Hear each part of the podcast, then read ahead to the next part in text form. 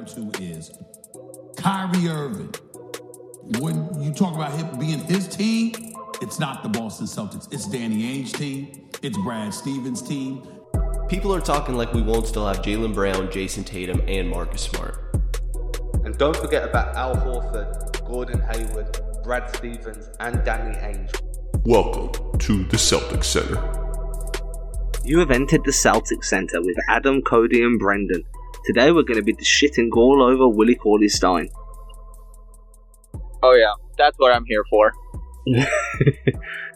yeah, dude, I mean, let's just jump straight into this. Over Twitter, over the last 24 to 48 hours, the main scenario has been that the Celtics go in for Willie Cauley Stein. Brendan, I know that you're quite connected with the Kings fan base. Please break down why we should not go after this trash. Yeah, so listen, if, for people that are not educated on my life, that obviously have an issue, you need to get educated first of all. Uh, I have a Kings podcast that I run as well. I'm Sacramento based, and there is no more annoying player than Willie Cauley Stein. Not sure even Kyrie. No, I would no, no. No, I mean Kyrie maybe as a person because Cauley Stein's a cool person and Kyrie's just wild and out there. Uh, but Cauley Stein is the most frustrating player you've ever seen. Like they when they drafted him, he was perfect. He was a rim protector, and then one day he got his hand, a finger caught between the ball and the rim, and then from there he will never put his hands above his shoulders when he plays defense. He absolutely refuses to, and he gives himself comparisons to Porzingis, to Karl Anthony Towns. This guy will not accept his role. There, the article of him not wanting to be in Sacramento was because he's like, yeah, I want to do pick and pops. I want to do all this other stuff and not be just a rim running big. If he was good with doing that, he'd be amazing. But Cauley Stein thinks that he can be a star when he just really is not. The rebounding numbers, sure, he pulls down eight boards a game, but the guy cannot rebound. Uh, he just is athletic in seven feet, so he's bound to get a few, but he doesn't get any sort of positioning. Uh, guys will easily get offensive boards over him. And the most frustrating thing is that, you know, one game he'll go out and grab 12 boards, rarely, and then the next game he'll have zero. It's just extremely inconsistent. And it's just the most annoying player you've ever seen. Like, sure, there's upside, but it's not consistency. And honestly, I'm not worried because I think that Danny is smart and so is Brad, that there's no chance Cauley Stein's there. Cauley Stein is the worst rim protector in the entire league. When he's on the floor, opposing teams shoot four, nearly four percent better at the rim. Like he, it's he's horrendous. I'm honestly, like I said, not worried. I don't think Danny even looks in Cauley Stein's direction. Cody. Um. Well, obviously, Brendan has more information about Willie Cauley Stein uh, than I do. I remember back in the day when he was coming out of the draft, you know, that was he, looked like a cool option. Like Brendan said, if he did do that rim running big DeAndre Jordan type style, Clint Capela type style of play, where you know you're just sitting at the rim, you're getting rebounds, you're blocking shots. I think he'd be a great fit for this team. But like Brendan's saying, if he wants to, you know, pick and pop with the jump shot that they don't really think he has, and stuff like that, then I don't really. There are a lot of t- the roles was a big thing for the Celtics all year, and not accepting roles was a big reason why the Celtics struggled so much they did in the beginning of the season and continued to struggle throughout. So a guy who can't accept his role, I would rather just not. Um, so like I was thinking about Willie Cauley Stein because I mean, for me, Willie Cauley Stein is still I still think of him as that college player where I'm like, well, he would be dope. But I, you know, he plays in Sacramento. I'm I'm not too keen on Sacramento. I mean, I watched them more because they were pretty good this year, um, or at least better than they were supposed to be, and they had Celtics implications with the draft pick. Um, but I, am going to trust Brendan 100 percent on this. If he doesn't want him, I don't want him. Um, I'm a big Dewayne Dedmon guy. I think I would murder for Dewayne Dedmon to be on the Celtics. Um, I, he's I wanted him the last two years. I feel like he does everything we want and more. Um, he's a big, physical, tanky dude down low, blocks some shots, gets some rebounds. Uh, kind of like Aron Baynes, a little bit better. Um, I, I like yeah. Dewayne Dedmon. I think that's our that should be the Celtics' main target because not only is he going to come cheaper. Like he won't. You probably get like eight million, uh, maybe ten million if you really want to get him, and he has a big market. Um, which should be fine. If you know a three year, ten, uh, 10 a year or three year, eight a year, that would be perfect. Let Rob develop behind him, and then once he's ready, he Dewayne Dedmon would be a really nice trade piece or a nice bench piece once you know Time Lord is ready, and you have your development of Grant Williams and all the other forwards that we will have now and in the future. So Dewayne Dedmon's my top target. Um, I feel like at this point right now, I think the Celtics should just get pieces here and there and then going after one big piece. I think the one big piece is already in place. I think Jayson Tatum is our one big piece. Um, see with Jaylen, take this year to see if Jaylen Brown can be that second piece, a third piece, or if he's not in this timeline that we want, uh, which I believe he will be. You have Marcus Smart there as well, a good point guard who Brendan's talked me into him starting, which I like. Um, that now, you know, him be, he'd bring his defense for 30 plus minutes a game, as well as his playmaking, which is better than Terry Rozier's. Yes, his offense this year is pretty good, um, at least better than the years past. There could be still some improvements, like being more efficient from three and having that three ball, um, be able to stretch the floor and become a threat is something that all I want. I mean, that's my one thing. I want a, a three point shooting point guard who can pass the ball really well. If Marcus Smart can just you know, shoot three okay, his defense will make up for that. Um, yeah, I think Smart shot thirty six percent this year. Yeah, yeah, if he keeps if he keeps that up, then fine. But also, I feel like that's an outlier year. He shot barely thirty the rest of his years in his career. So if he Marcus Smart shoots thirty six percent from three his the rest of the way, I'm hundred percent fine of having Marcus Smart run the show. hundred percent. I'm so down with that. Yeah, no, that's that's where I think we should go is little pieces here and there. Get some solid role players to go along with Jayson Tatum, Jaylen Brown, and Gordon Hayward. Because remember, we still have Gordon Hayward um, yeah. as of right now. Whether people want Danny wants to trade him and just restart over or not. I mean, we saw at the end of the year, Gordon was looking like Gordon. And if Gordon is Gordon, that means we're getting a 20 point scorer who can dish out six assists and four boards or four boards and or six boards and four assists and be a efficient player from all three levels. I said this in a previous podcast that with Kyrie, if Kyrie was to leave and Al was to leave, then this is kind of Gordon's team. He becomes the number one option. I think that's when you're going to actually see Gordon be Gordon. I know we had the health issues last year as well, but having him as the number one option moving into this year, having Tatum as the second, and then say Brown as the third, I see Tatum making the All Stars in the East. There's a hot take. Yeah. Well, to me, like you real, you know, really last year, like you put up that clip about Kyrie isolating, and Cody had a good point. It's Kyrie Irving. He's potentially one of the best isolation players in the league. I mean, you can pretty comfortably say that. Um, but that was never Celtics basketball to go ISO. That's this was my Tatum, point, bro. Yeah, even Tatum a little bit. It doesn't like he ISOs more than what you're used to as Celtics a little bit. Like you look at the Warriors and there's so much freaking talent, but you don't even say that one guy is the first option. So I feel like next year we get back to not having like a number one option, right. but the right, ball yeah. is just going to be moving around and everybody's going to get their shots. And it's just going to be about an open look no matter who takes it. The thing is, as well, with that clip, I just want to defend myself here a little bit. I got quite a bit of hate for that clip. God damn. So, look, I break down film. I was breaking down a, a game between the Celtics and the Nuggets. I clipped that clip a little bit short, but Kyrie had the ball. He brought the ball up court, had multiple options. I think Tatum come off a pin down. Another screen was set for him elsewhere, but Kyrie went to the left hand side, down into the corner, ran himself into trouble, and then by that point, there's only seven seconds left. Then goes ISO dude, that's look. Yeah. I get it. Kyrie's an ISO guy. It's a shot that you want him to take. In the first quarter, when it's tied at four points each, like the game's no one's barely warm, dude. Move the rock. Like exactly what you said, Brendan. Celtics basketball, move the rock, find a good shot. That ball stuck in his hand for almost the entire 24 second shot clock. I'm not down with that. Yeah.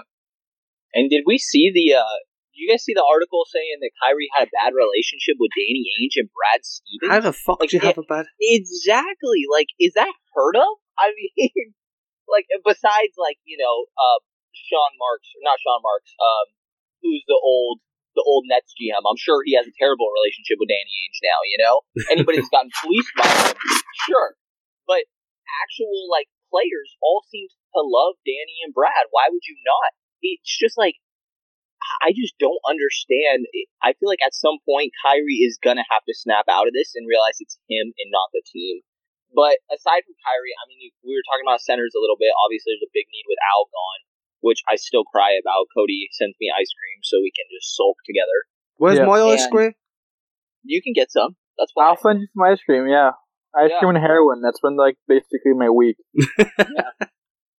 But the draft helped a little bit. Yeah, a little bit. So I, I kicked the hair one, but anyway. There you go. So you mentioned Dedmon. I mean, Dedmon and Brooke Lopez are going to be super hot commodities on this market. They're cheap, relatively, and they do everything that you want in a modern big. They rim protect, they space, and they run and they rebound. Um, Right. Those guys both want to stay where they are, it seems, and, and there's so many other teams throughout the leagues that want them. So the Celtics do have a benefit of being a well-known franchise, liked. So you do almost get players there more often compared to like Sacramento. Like we say, there's a Sacramento tax you got to pay pay extra just because you're the Kings. So there's a better chance, but really there's a good chance you strike out on both of those guys. Then you're stuck with Vucevic, who I don't know how you guys feel, but there's no way in hell I want to throw him a max contract. Um, I'm curious what you guys think about Valanciunas. He turned down that player option, which blew my mind. That was like 17 million dollars. So I would think he assumes he's getting more money somewhere, or maybe he didn't like it in Memphis.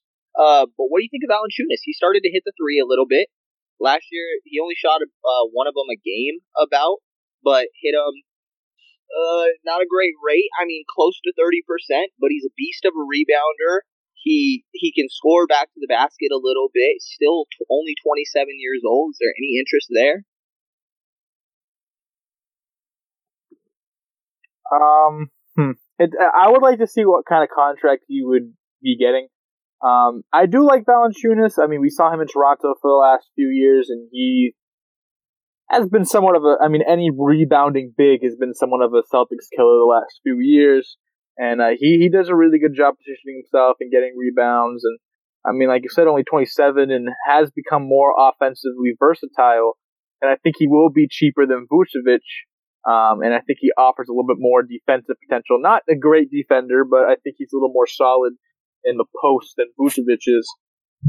So, if he wants, well, he turned down the 17 million, so he thinks he can get more. If he gets more than that, I don't, I don't know if I would like to throw 20 million at uh, Valanciunas. Yeah. I'm not 100% sure, especially we have what 32, thir- 32 mil to play with this year, 36 mil to play with around.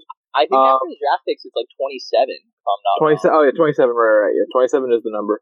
Um, do you want to like waste two thirds of your cap room Yeah. for Valanciunas thing? If he gets like a gets down to like 12, 13, I'd be down for that. Three or four years for twelve mil a Yeah. year, and then yeah, he wouldn't be the vocal point on offense. Like he he played really well in Memphis. What I saw is that he declined the option, but was, is interested in staying in Memphis, so they're trying to work something out. So I don't know if they're trying to free up space or whatever Memphis is doing because Memphis is looking like a pretty decent team now with Ja Morant, JJJ, and Brandon Clarke as well as Valanciunas. So I don't really know how Valanciunas fits into their plans because they look set on the five five and four. And I don't know if Valanciunas is going to take a bench role or not. Where I think he came off the bench a little bit last year uh, once he got traded. But anyway, I would be fine if it was like ten to 13, 14 mil a year. But I don't think I would like to go over 18 for him or 17 for him. You know, I just don't think he's. It's weird because there are these big men who are running the floor and spacing out are cool, and then you have these heavy plotting back to the basket centers, which have been deemed unfit and unfair. But we just saw Valanciunas have a really good year. We just saw Vucevic have a All Star season. So you can play, you can play, and I feel like Valanciunas can play. He offers some offensive versatility. He can stretch out a little bit. Um, good mid-range shooter and good behind back basket. So, like I said, the price is right, sure, but I don't want to pay a bunch for him. I'm fully down for him, but again, Cody's right. It needs to fit in with the cap room. I like guys like Valanciunas, guys that get their head down, they can just grab boards. He's never going to be a destructive force in this system on offense, but we really, really struggle, like Cody said again, against guys that can grab boards. They eat the Celtics alive at the moment. We could do with a traditional sized big just to kind of solidify us when we go against these banging teams. Kind of like, you know, when you play Detroit and you're up against like Drummond and Griffin. Right. Yeah. Like that's where I feel we have the biggest problem. I don't know about you guys, but for me, guys like that, guys like Monroe, that's notoriously good against us. It we could a guy like Valanciunas can help offset that. No, I agree with that. Uh, the thing is, how much minutes you're going to play in because of his, you know, defense, um, and you know, he's not the most athletic, and you know, he's a center, so he, if you Yeah. play him like you pay him like 13, he plays 30 minutes a game. I'm fine with that. You know, if you can have Rob be your rim runner. Uh, I think this year he'll have an expanded role, obviously, with Al unfortunately being Yeah. gone. And And no championship dreams, really. yeah, I mean, why not? You know, I I I, I know everyone loved Time Lord and everyone wanted him to play a bunch.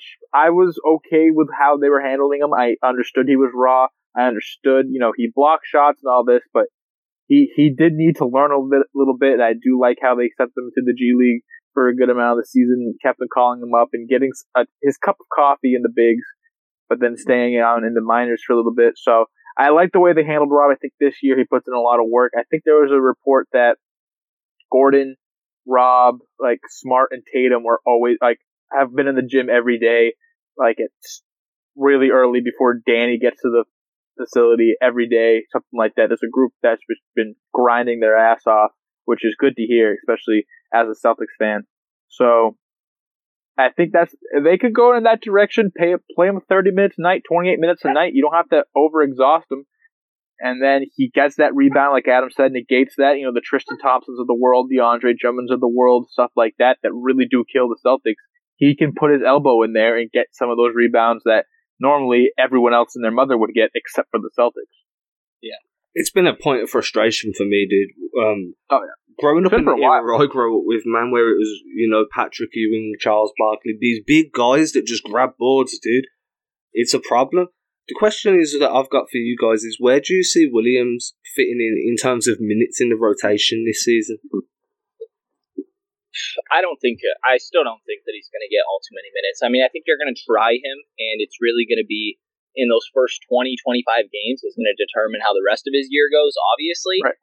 but I think that maybe he's getting 12 minutes a game. I mean, like Cody said, he's really raw. There's all the athletic potential there and everything, but his defense uh, positioning was horrific last year. He could make up for it because of these blocks and, like I said, the the physicality of him, his athleticism, but it, it's mainly that for me. On offense, it's not all too difficult. You're setting screens um, as long as you get wide and low and just stand in the dunking spot on offense, then sure. But on defense, I just need you to be in the right spot in order to help. And this is where I feel like losing Aron Baynes, Al Horford really hurts. Like Al Horford, even Grant Williams, the uh, our pick we just got from Tennessee, was raving about how he had studied Horford, and it just made me hurt even more. Of like, man, Horford would be such a perfect mentor for these guys. So you know, maybe he got a year of it, but it's gonna rely on that defensive positioning. I feel like. So I'm gonna say about 12 minutes this year. Yeah, 12, 12 to 15 sounds good for Rob. Like you said, those first 20, 25 games where Brad's still figuring out rotations, everyone's trying to adjust to their role. Um, that's when you really see, after that, that's when the rotations become set in stone, bearing injury, bearing other things of that nature. So yeah, I think it's 15 to 12 minutes. Uh, probably get closer to 20, 18 to 20 in the beginning of the season, and then they'll probably dip down unless he played really, really well, and then he might get more. But yeah, I can see him being getting like 12 minutes off the bench. Not the, not the um first big off the bench, but he he'll be you know in that rotation. Yeah. Well, we well we definitely need a starting center. Obviously, I don't think that Rob is that, and we mentioned a couple of them, but it, it's not a good free agent center class this year. I mean, depending how you feel about Vucevic, Uh, like we said, there's Valanciunas, and then Brooke Lopez and Dewayne Dedmon. After that, obviously, there's still Horford, uh, DeAndre Jordan, Robin Lopez, uh, Boban, Boogie is there, uh, Kyle O'Quinn, Give me Boban every day. I love that guy. Ekpe Udoh, Amir Johnson, Zaza, Tyson Chandler, Nerlens Noel, Joakim Noah, Zubac, Birch, Bell, Looney. Like it, it- it's just a it. There this is a bad tier of bigs. I mean, some of them are okay. I like Looney. I think that Bell could be interesting. Also, McGee's not terrible, but you're really our center position is not going to look good this year. McGee just come from the Lakers. Fuck McGee. I how t- I take I take McGee. I, if McGee was I mean he'd probably get just a mid level exception or just a min contract. I would take McGee. I think he gives you that stuff you need. Obviously at a level lower. I feel like he is a step above. He's like an experienced Rob Williams. He just is better at you know defense like that. I mean. We forgot the beginning of this, the first like thirty games of the season. JaVale McGee was a serious defensive player of the serious defensive player of the year candidate. Remember that? He was getting like Yeah, five yeah. blocks a game. He was doing pretty darn well. I feel like he was swears same, it's because yeah. he went vegan as well. yeah, I, I I don't care about that. I mean, but anyway, just I would take. JaVale McGee. He just he's a big body down low. He'll get rebounds and he'll block shots. It's what we need: rebounding and, and rim protection. That's what we've needed for the last five years, and we still haven't really got it. So if we can do that, I'd be fine. I don't care who it is. That's a Willie Cauley Stein that knows his role. Everyone that says they want Willie Cauley Yeah. Stein, I would take um, McGee over him ten times out of ten. The two guys that really interest me uh, would be Kevon Looney and then Zubac. And I think that Zubac's restricted, but the Clippers got big dreams. If they take, I will trade them Al Horford for Zubac. Like I will, I will take that swap. That works fine for me. I think that there's upside there for Zubac. I does he shoot the three, Adam? I know you know Zubac a little better than I do. He does. It's not a great clip. He'll he's really good like um setting a screen and then fading off it to the elbow at the three, and he's okay there. But he's very very raw still. Like I don't know if you watch much of the Clippers versus the, the Golden State games, but he was um he's very prone to fumbling when he grabs a rebound. He's it's easy to take the ball from him. Yeah, I just don't but just see. some, I don't see him as a guys. starting center. That's my problem Yeah. with him at the moment. Yeah. Well, there's, I mean, like I said, I mean, there's just not that many really starting centers that are going to be available. Like, Give me Kevin Looney, dude. yeah, I'm so I- I high on like that Looney, one. dude. I like Looney Yeah. as well. Yeah, I like. I I really value a big that can set good screens. I hate bigs that, for you. Yeah, I hate bigs that run up and then just seem to like brush off the guy and then slip every single time. Like I get that kind of game planning also, but if you don't get wide on your stance and set good screens, it just bothers the hell out of me. Um, but yeah, I don't know. I mean, maybe you can get some of those restricted guys like Zubac or I maybe like Thomas Bryant has some upside to him, but he's pretty much all offense. The center, I, I said it earlier. I mean, it's just not. It's not going to look great this year.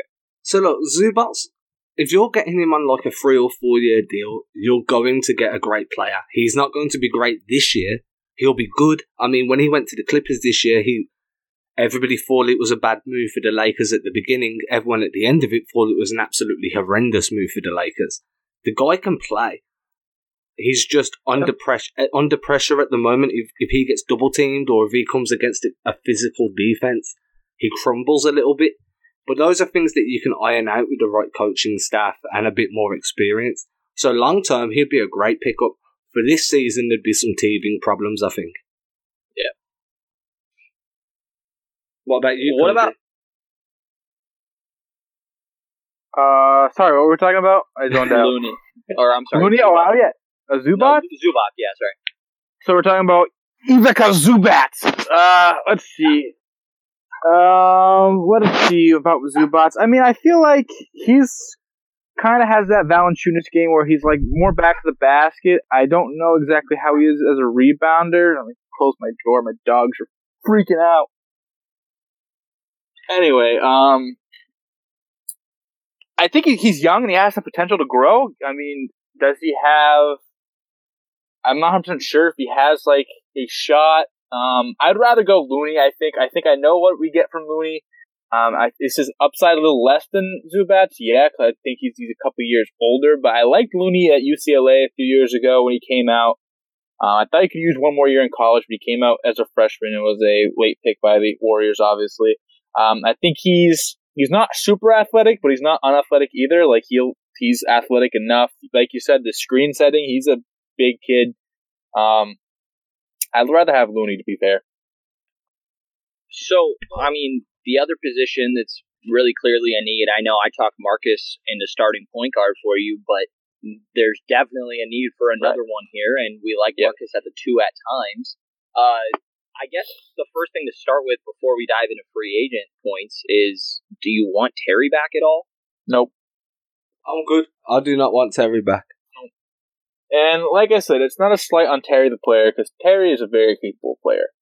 And will things be different next year if his role changes? Maybe, sure, but at this point, I'm done with Terry. I really am. I, Terry frustrated me a lot, and at this point, I'd still rather I would rather have that type of point guard off the bench than in the starting lineup. I would rather have a Marcus Smart type point guard in the starting lineup. And if Terry's going to get starter minutes, then Terry's going to take starter shots, which means all of the shots. And I feel like that would be as problematic as Kyrie was last year. Because Kyrie was actually good at when he took all the shots. Terry, I want to bash my head with a, a waffle iron every single time he got the ball. So I would rather go with a Marcus Smart, maybe a Ricky Rubio on a good deal, depending on how much yeah. Ricky Rubio is going for. I don't know exactly what his market is in terms of value, but if we yeah. can get him on like a eight, six million dollar contract, good to go. I mean, that type of point guard I want. Pass first point guard.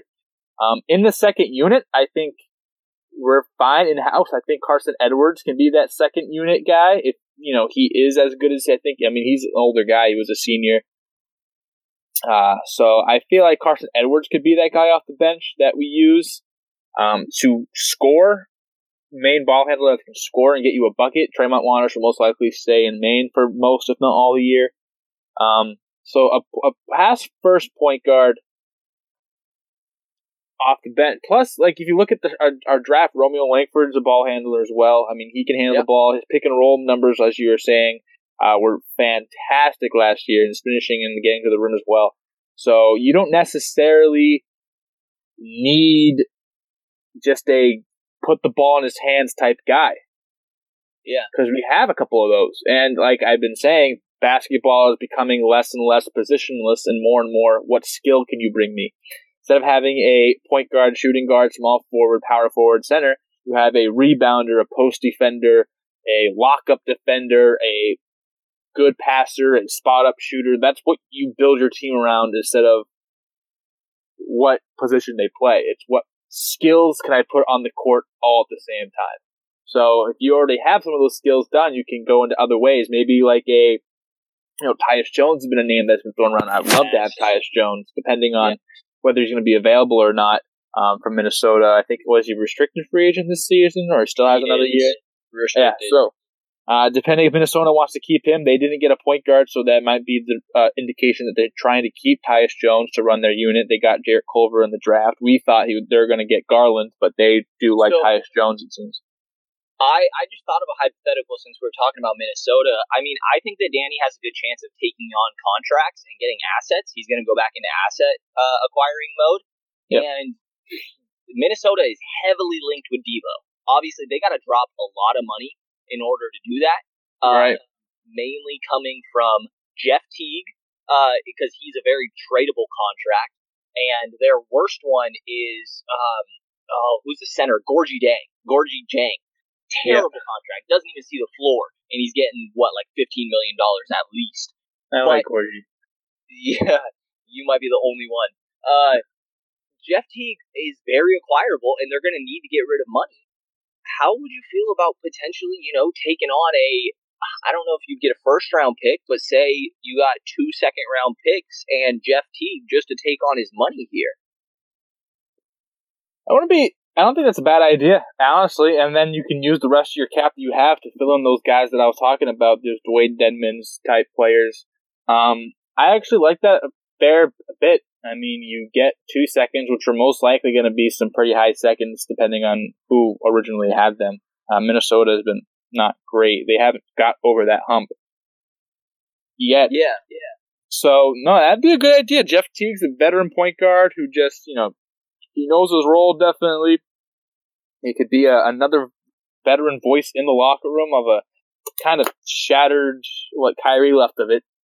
So I actually, and on more levels than one, is a pretty solid idea. Actually, that's a good idea, Brendan. I wouldn't have thought of that. I I think there's going to be a couple guys that are on big contracts that Danny could do. I, I really think that he's going to go back to this asset acquiring, and it's going to be a couple years to a really competitive, like back to championship level contenders. Uh, yeah, we were talking about Hassan Whiteside being one of those guys that you can take money on. yeah, and last don't, week, don't get me wrong. I mean, we definitely aren't fans of Whiteside, but that's a what twenty five million dollar contract. You're going to get back an asset for that, and it's just an expiring deal. Uh, yeah, I mean, he, he does the things we need. He he protects the rim and he rebounds. I mean, other everything else, you know, he's not great at, but he does something that we actually need too. So it's not like he's just going to be a waste of a player. Yeah. I I definitely could see Danny doing that with a couple different guys. Uh, to throw another, I have a little bit of a pipe dream of a backup point guard. Uh, just because he was my first favorite player in the NBA, is I would love Rondo back on this team. I, I could see him closing his career in Boston. Yeah. you know, maybe I'd the be fit happy isn't for Rondo, amazing. dude. Yeah, maybe the fit isn't amazing because we could use some spacing, but like Rondo running that second unit, seeing him back in Boston, and like he got a really bad rep in in a couple places. Like when he went to he went to Sacramento. What was his first team away from Boston? Dallas. Yeah, he oh it was really bad in Dallas. Yeah, he, he like tried to fight Rick Carlisle. I was like, hey, Rondo, Yeah. relax. and Carlisle's nice too. So that was that Former was- Celtic Rick Carlisle. Yeah, so but then after that, like in Chicago, Jimmy got a bunch of crap, but all the young guys were like, "Yeah, Rondo was the best leader I've ever had." Like it seemed And like Rondo, they were killing us in the playoffs. Yeah. Rondo went down, and that's what we. I thought we were going to lose the Bulls first round. I was ready Yeah. to, you know, punch air.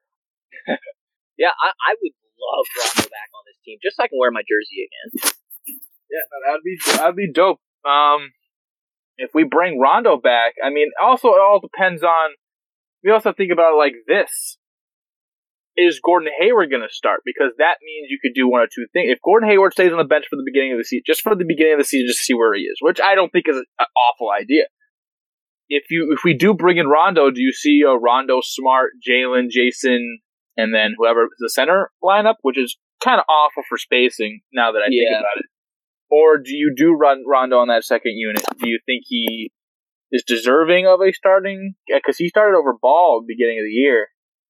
Yeah, I, I don't know. I, I think that I'd probably have him off the bench. I honestly think him and Smart are fairly similar. Smart's just uh, a little Oh wait, yeah, he's a, he's a better.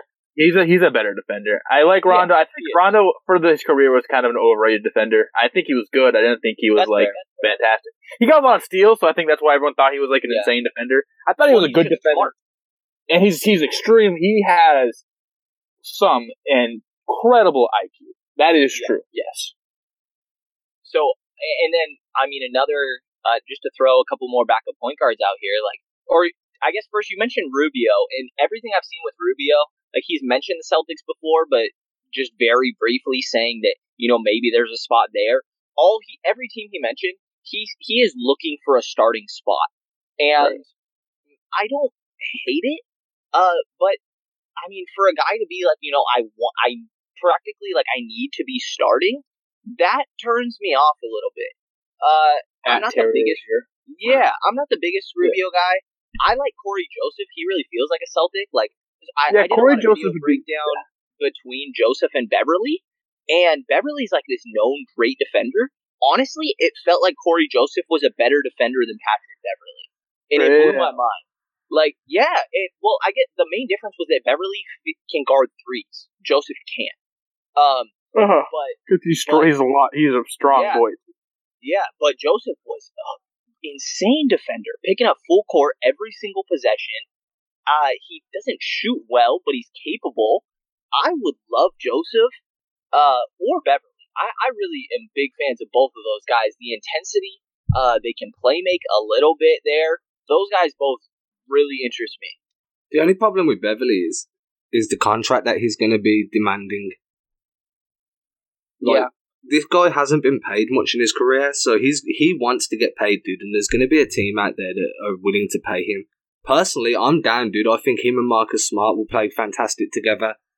He plays the type of basketball Boston needs that in your face, never back down style of basketball. Well, the city would fall in love. Oh, straight up, dude. And he can shoot the three. He isn't a terrible shooter. Oh, that was yeah. I mean, well, between Beverley and Joseph, like I said, I think Joseph's actually a better defender. But on offense, Beverley is head and shoulders above Cory Joseph. I'd be all up for Beverley. anybody goes under a screen on Patrick Beverley, he is pulling it, and he hits it at a damn good percentage. The last three years, he was almost above forty percent every single year. Like Beverley is so well rounded. There's a few teams that are after him. Weren't the Kings looking at him at one point? Oh yeah, uh, before Horford became available, Beverley was my number one one on the Kings for this entire offseason. and the Kings are a team that would be willing to overpay for him. Like Beverley being available- throwing him. We've Being available as well is all contingent on Yeah. the Clippers as well. Because if the Clippers strike out on the players that they're currently coveting, you know, Ka- Kawhi, um, whoever else they're after, I mean, at the moment it's pretty much Kawhi. But if they strike out, then they're going to bring Beverley back. I mean, they overachieved this year with Beverley in the lineup. I can't see them just letting him Yeah. go. Well, one Hey. thing I saw was Beverley said that he's not going to wait for the Clippers though. So if if they are just keeping him on hold on the back burner, then he's not going to be about that. Like Beverley's going to go out and explore instantly, and if you throw him something that he's not going to be able to deny, then he'll take it. But teams will overpay. He's from Chicago; they desperately need a point guard and have really been linked to him. Uh, hopefully, they take Terry for some reason instead over him. uh, like you said, the Kings. I mean, we've talked about completely overpaying, giving him like a three-year, fifty million dollar contract. Um, but I think that there's something about being in Boston, also, like we said, that maybe twelve million dollars a year could get it done. Like you throw him a three-year, thirty-six, maybe a three-year, forty, give it a little bit more there. Beverley, I would freaking love it. You throw him a three year 40, that takes his career earnings up to $75 million. I can't see him turning that down, especially when you're playing in Boston. I mean, do you guys agree that the fan base there is a big pull for any free agent? I think that yeah, I mean, there's a legacy to Boston, and it's just like just being the Celtics. Even even like Paul Pierce, for example, like grew up a Laker and hated the Celtics, but the even the fact that you know you knew the Celtics your entire life, like the Celtics are always been one of the biggest franchises. You know, like you can go overseas to where you are, Adam, and if someone's like, I play for the Sacramento Kings, be like, what, like. Who, who are you? Name I can't name one of your teammates. Eh, But if you're like, no, I play for the Boston Celtics, people are like, holy shit, let me get an autograph. You know? Yeah, you got the Celtics, the Bulls, and the Lakers. That's it here, dude. Yeah, and I think that that that matters. I mean, maybe more to other guys, some guys than others, but I think it does help. But I don't want to get to this whole Laker thing where we think that everyone is going to want to come sign here just oh, because. Oh no, I just think that it's it's an added bonus. It's something that you can actually, you know, it's something that can be brought up during a negotiation where it's like Yeah. everybody wants to experience the TD during playoffs or during late game situations with the game on the line. The atmosphere is just different. Yeah, um, the fans are smart, and I think the big pull of the Celtics is Brad Stevens and Danny Ainge. I'm not going to disagree there. Brad Stevens to oh. me is God. here. So I'm gonna keep it a buck with you guys. No one wants to come to the to Boston. It's just fact. No one comes to Boston, and that's other than the Red Sox. In my life, you know, I've followed Boston sports since you know what sixth grade when I actually knew what was going on. Other than the Red Sox, and baseball's weird because you can pay some ridiculous contracts, and the more money you earn as a team is the more money you can spend. Like they don't really have a salary cap. So since the Red Sox are like the second most popular team in baseball, they have continuously a lot of money to spend. If you look at the free agents that have come to Boston, Al Horford and Gordon Hayward are our two biggest free agent signings in our the Celtics history. No one's Yeah. ever come to Boston because as much as we love Boston, and you know, obviously we follow this team, we we love them, and we see them for all the good. What the rest of the world sees is they see Boston. They they Boston's racist. That's like a thing. Boston, you know, there are a few fans who are just awful human beings because Boston don't give a shit. And so as we're be like, no, those are like three people. Those are the three people that everyone else hears. So a lot of people don't, a lot of players don't come to Boston because it's cold. You know, it's this, that. You know, the fans are racist. You know, especially you know Danny trading everybody. How genius it is in reality. That, that does, I think, affect players coming there. It's like, oh well, I don't want to get traded. You know, when I try to buy a house and then all of a sudden I have to sell that because I'm getting shipped to Houston or Utah, or whatever. It, it, other than Gordon and we do our damage in the draft and being smarter than everybody else in trades. Red Auerbach, who is the smartest sports mind in the history of sports in general. His move for Larry Bird was genius. Kevin McHale, genius. To get Len Bias, genius. All whatever Red did was genius. Russell, you know, have you heard the, the story of the uh, Bill Russell trade? Don't you ever heard think that story? No, so I've not back heard that. So it was 57 draft, 56 draft. They had the second pick. The St. Louis Hawks the first pick. They were going to take Bill Russell because Bill Russell was, you know, that year Zion Williams Williamson. No one was going to take anyone but Bill Russell. That year, a circus was coming to the TD Garden to perform.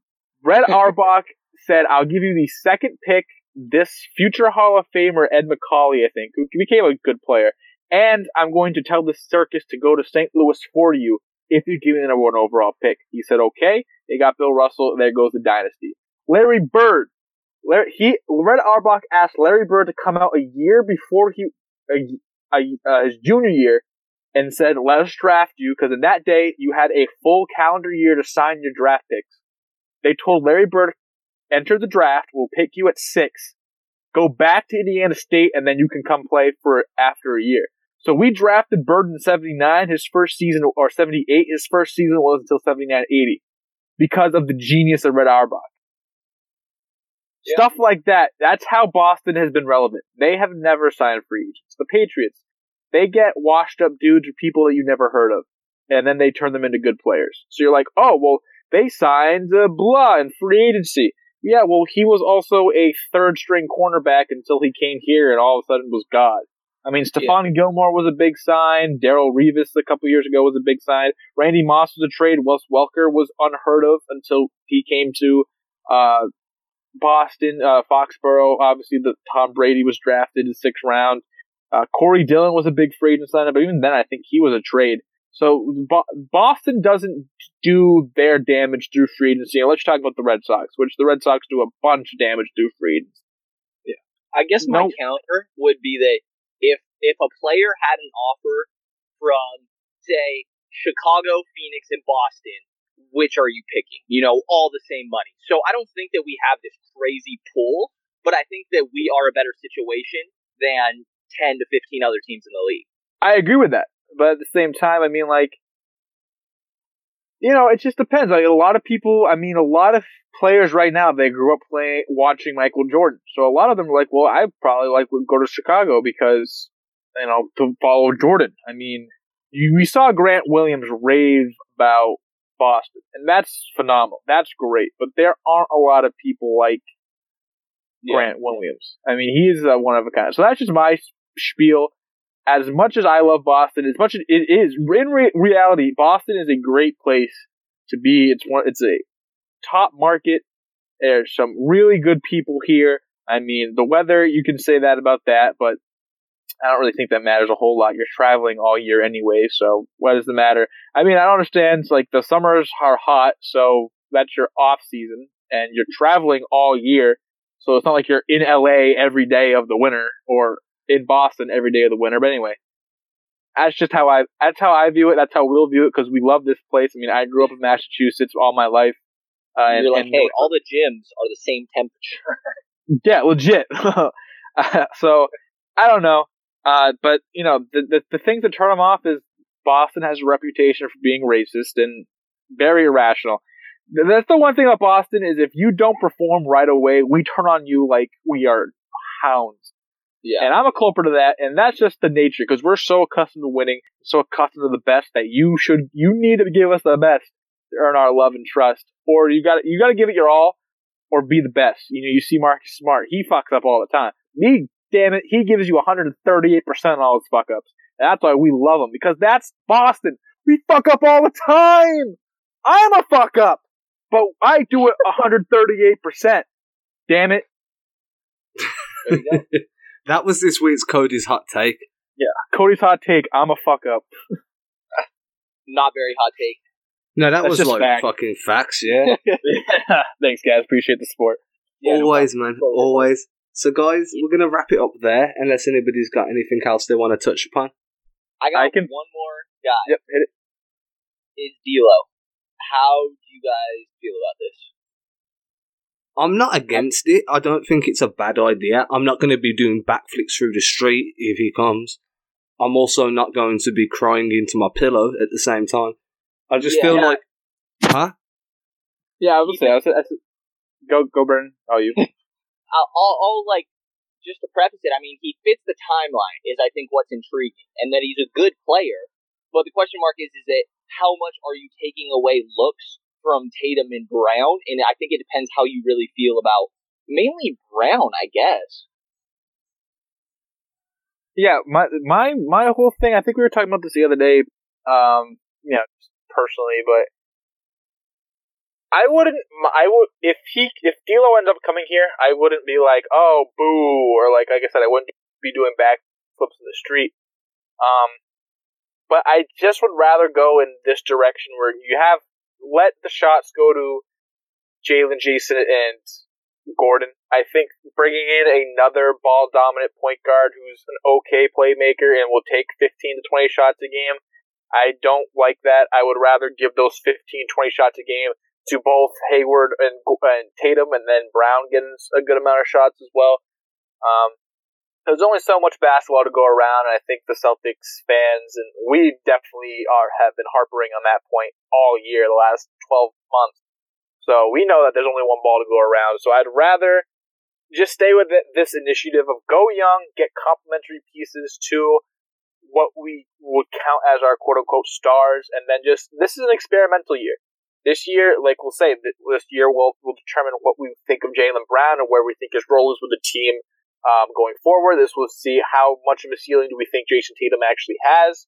Where is Gordon physically and mentally, and will he ever get better, or will he stay this inconsistent 30 points one night, three points the next six nights? Uh, what's our center situation looking like? And can Marcus Smart be a lead point guard? And I would rather go in that direction and just put a bunch of questions and then fill it out throughout the end of the season than just try to mesh together good players and stay relevant. I think that's just a cop out, in my opinion. What do you think, Adam? Sorry, I thought the mic was on mute. I was looking everywhere for a button to press. No, I think that he's going to be a good player. I think that he provides us with something. He, um, he's definitely going to be a. I've lost my train of thought. He's definitely going to be a good facilitator. His problem is, well, like you said, if he takes away shots from the other guys. The only thing I have got against him is up until this year, he hasn't really done much. He's uh, he's bounced around between the Lakers and he went to the Nets. Last year was like his breakout year. We don't know if that was just a one season wonder. We see it all the time. Guys have a really good season and then can never replicate that again. So it'd be, you know, to me, it's like you're taking a big risk on a guy that's had a few good months in the NBA compared to a few poor years. Is that really a chance you want to be taking when you're already rebuilding? If you put him on a big contract, then now you're stuck with that, and you need to hope that it wasn't just. I mean, you see it with guys like Evan Turner. In fact, he's a great example. Played great because of the system he was in. Had a fantastic year. Moves to another team and just can't replicate that form, but is on a big contract and the team's stuck. How much of this Yeah. is D'Lo's skill, and how much is it he was in the right environment to perform well?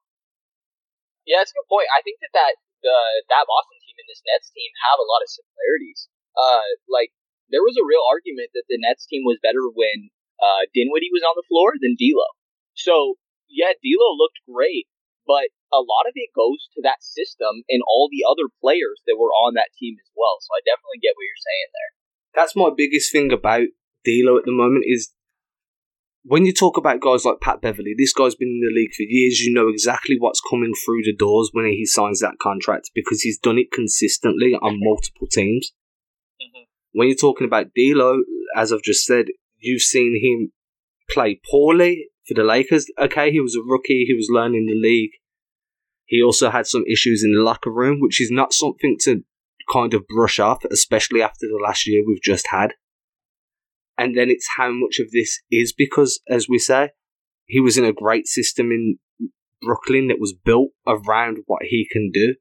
He's going to be coming into a system now where he needs to fit in with Jayson and Jaylen and Marcus and Gordon.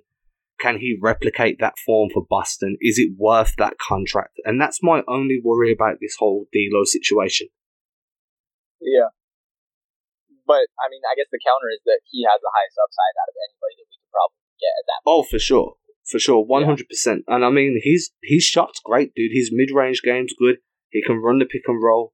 He's Yeah. he can pass the ball. He's a fan. Like when he was coming out in the draft, I was sure he was going to be a star. I just don't know whether or not this is going to be karma biting us if we get him for Evan Turner. you know what I'm saying? Yeah. Yeah. Anyone else want to come back at that? Any got Um, I don't got the, anything to do on that, but I think it's time for Cody's hot take. I have to drop it. It's Monday. It is Monday. So, or it will be Monday when y'all hear this. Ha ha ha. So, It's Monday. That means it's time for the Cody's Hot Take. here's my hot take. For all, for what it's worth, Zion Williamson, Ja Morant, RJ Barrett, those three are all rookie first team locks in there. Oh, oh god. in there. And I know where you think I'm going. And I'm not going that way, Brendan. It's Grant. Grant Williams will be an all rookie first teamer, and I 100% believe this. He is a smart, strong player who has a great passing. Will he put up the numbers? No, but if you're smart, you know that he will be a top five rookie this year. I think Ja Morant has that locked up. RJ Barrett has that roster. Those are the two guard positions gone. I could see Romeo Langford struggling a little bit in the beginning. I think he's going to be a stud. But I can see, and plus he has to compete with RJ and what's his face, Jock, who's a guard. But that other forward spot, he's competing with Rui Hachimura, De'Andre Hunter, uh, Nickeil Alexander Walker, um, Brandon Clarke, Culver. He- Those are going to be good players, but I could see Grant Williams having, or if they, some years they have three forwards, especially if there's there's not that that center. I think Jaxson Hayes could have some adjustment too. I think Grant Williams is a lock for all NBA all NBA rookie first team. That is my I hot like take. That is my hot take. ready. That the reason that's a really good hot take is by the time it comes to fruition, we're gonna have forgot about this hot take. Oh, so much. It's, And Jaylen Brown is winning most improved player. I had him as an all star last week, so let's do it. Guys, you've been listening to the Celtic Center. You can now see yourself to the exit.